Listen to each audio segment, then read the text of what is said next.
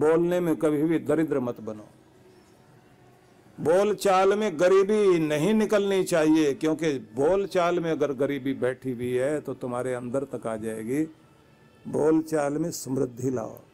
शब्द बढ़िया तो रखो। इज़्ज़त देना सीखिए।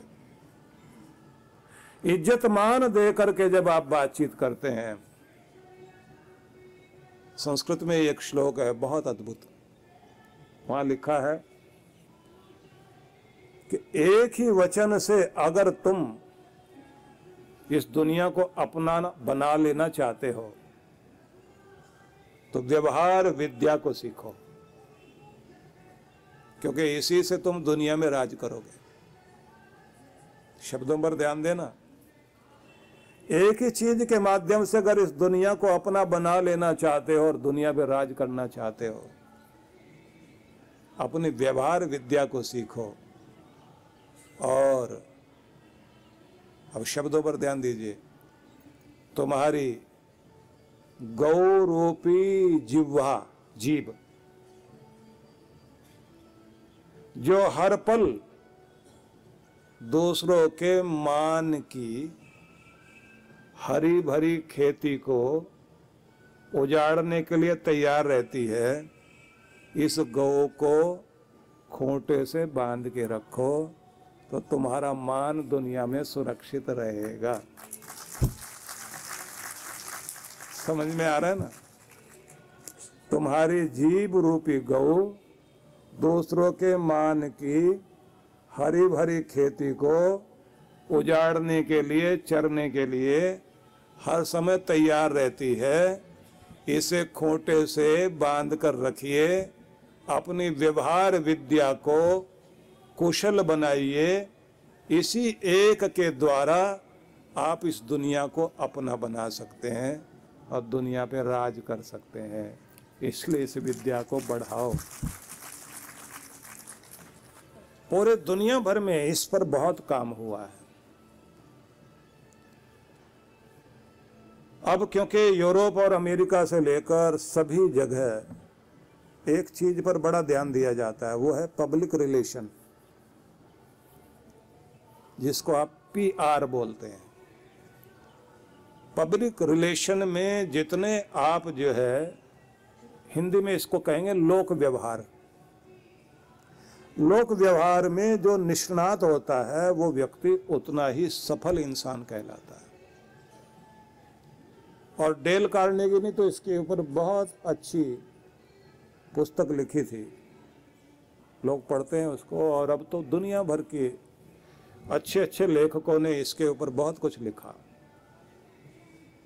कि आपके कर्म, आपकी योजना, आपकी प्लानिंग सब आपको आगे लेकर जाती है, लेकिन जितनी भूमिका इनकी है, उससे भी ज़्यादा भूमिका आपके लोक व्यवहार की है, आपकी पब्लिक रिलेशन की है।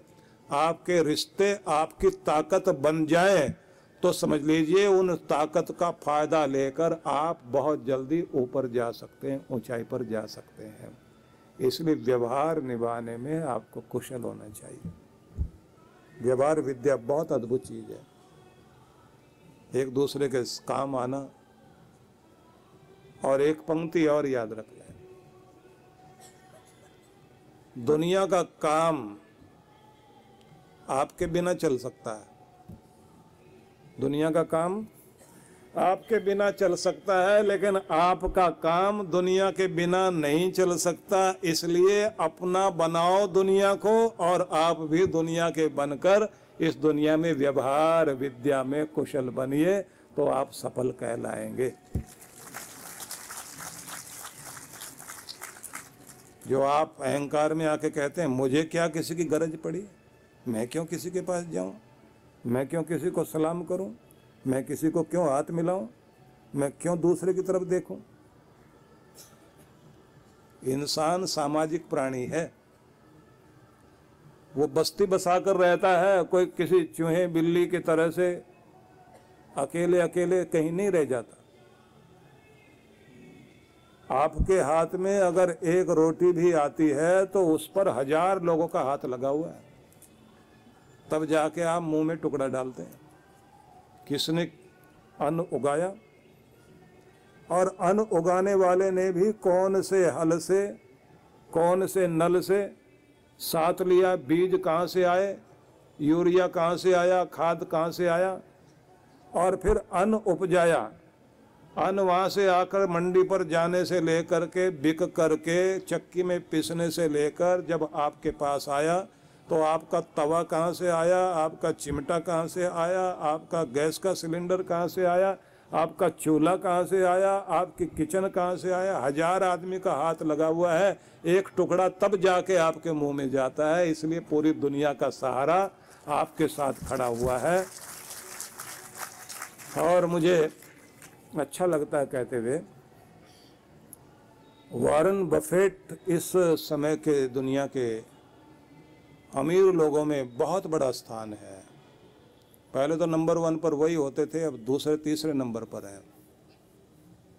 जिसके बारे में ये कहा जाता है कि पूरी दुनिया के इंसान को अगर वो अपनी प्रॉपर्टी बांट दे तो हर आदमी को पाँच पाँच हज़ार रुपये मिलेंगे, इतना है उसके पास।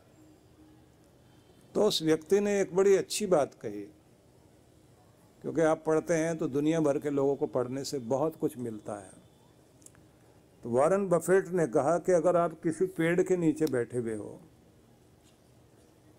और छाया में बैठकर आप थोड़ी देर के लिए आराम कर रहे हैं, आनंद ले रहे हैं तो सोचिए कि किसी ने तो वो लगाया था ना पेड़।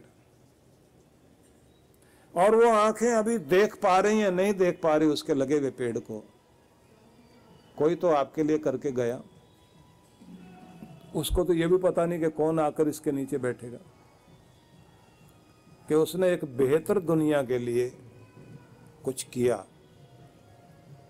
तुम अगर इस दुनिया में हो तो कोई ना कोई ऐसा काम ज़रूर करके जाओ, और नहीं तो कोई पेड़ ही लगा जाओ जो तुम्हारी निशानी बन जाए और किसी को आराम पहुँचा सको तो तुम्हारा इस धरती पर होना सार्थक हो जाएगा। कुछ तो करके जाओ, अपने लिए तो सब कोई करता है। इस दुनिया के लिए कुछ भी करने वाले बन जाओ।